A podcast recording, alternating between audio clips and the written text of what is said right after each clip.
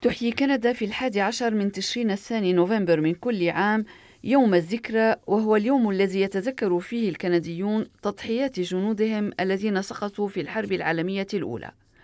وتجمع المواطنون منذ صباح اليوم الاثنين في مختلف أنحاء البلاد أمام النصب التذكاري للجنود واحتشد الآلاف منهم أمام هضبة البرلمان في العاصمة الفيدرالية أوتاوا حيث تجري الاحتفالات الرسمية بحضور الحاكمة العامة جولي بايات ورئيس الحكومة جوستين ترودو اللذين وضعا أكاليل من الزهر على نصب الحرب التذكاري تكريما لكل الذين سقطوا خلال تأدية الواجب.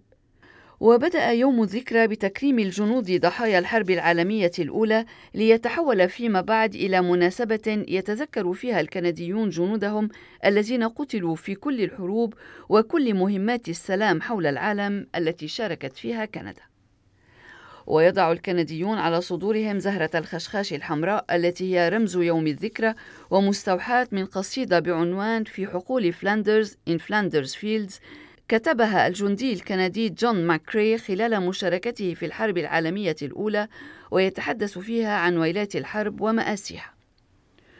ووقف المئات من قدامى المحاربين أمام نصب الحرب التذكاري تحت سماء زرقاء وفي ظل طقس بارد في مشهد مؤثر للغاية.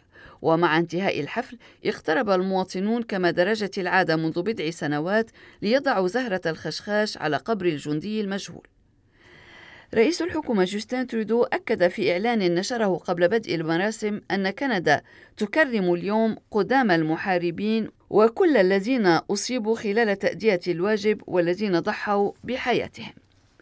وأكد المشاركون الذين تحدثوا إلى راديو كندا عن أهمية المشاركة لتكريم الجنود الذين ضحوا بحياتهم دفاعا عن قيم الحرية والسلام الكندية ونستمع إلى البعض منهم. Il n'y a pas beaucoup de grands vétérans de la Deuxième Guerre qui restent, puis je pense que c'est important de, de, les amener ici. Je les ai sortis de l'école. Je sais qu'à l'école, ils parlent du 11 novembre puis la guerre, mais je voulais qu'ils vivent une expérience. C'est la seule journée que tous les Canadiens, n'importe quel groupe vous avez voté pour avec l'élection, on s'en fout.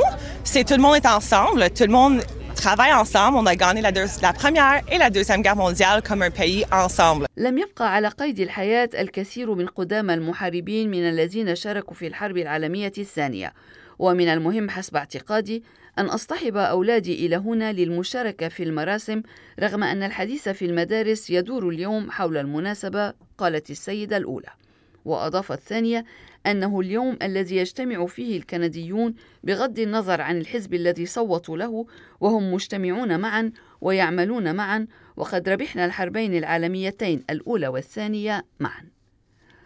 وتجدر الإشارة إلى أن مراسم اليوم هي مسك ختام أسبوع من مراسم التكريم لأنه بات هنالك أسبوع للذكرى وليس يوما واحدا فقط.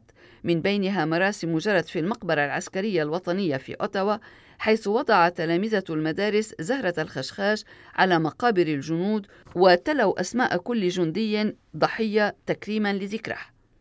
كما جرت مراسم في هاليفاكس وتورونتو ووينيبيغ وسواها من المدن الكندية وفي مدينة كيبيك شارك المئات من المواطنين وعائلات العسكريين في مراسم تقليد الصليب الفضي لوالدة أحد الجنود الضحايا قرب النصب التذكاري.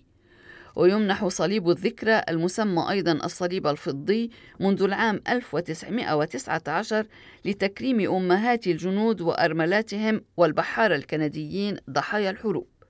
ويتم اختيار أم تمثل كل الأمهات في المراسم التي تجري في أوتاوا في يوم الذكرى.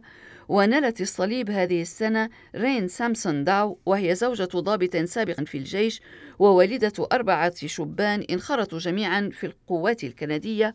وفقدت الأم أحد أولادها الجنود ماثيو جوناثان داو الذي لقي مصرعه في أفغانستان في تموز يوليو 2007 ويفخر والدا الجندي بولدهم الذي ضحى بحياته لخدمة بلده ويجدون القوة في تربية أحفادهم في أجواء من الفرح وبعيدا عن الحزن كما قال ترين سامسون داو ونستمع. J'ai euh, huit petits-enfants, puis moi je voulais qu'ils viennent chez grand-maman et grand-dad, puis qu'ils s'amusent, puis qu'ils trouvent pas de maison en deuil. لدي ثمانية أحفاد وأريدهم أن يفرحوا عندما يأتون لزيارة جدهم وجدتهم وأن لا يعيشوا في بيت يعيش الحداد.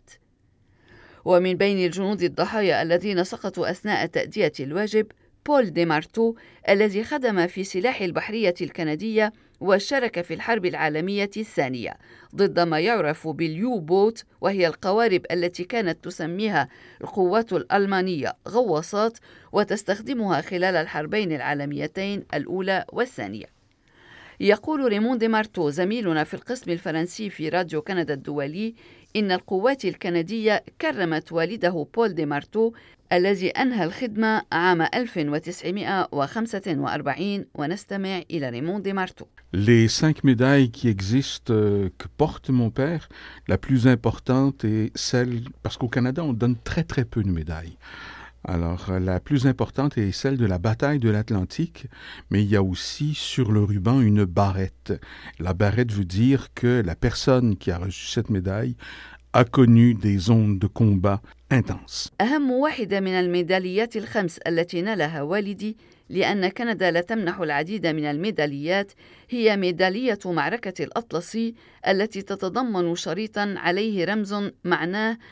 أن حامل الميدالية تلك شارك في مناطق قتال شرس.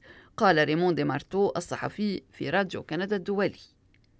نشير أخيرا إلى أن بريطانيا ودول الكومنولث والولايات المتحدة وفرنسا ودولا أوروبية أخرى تحيي يوم الذكرى ويوم الهدنة لتكريم جنودها ضحايا الحرب العالمية الأولى.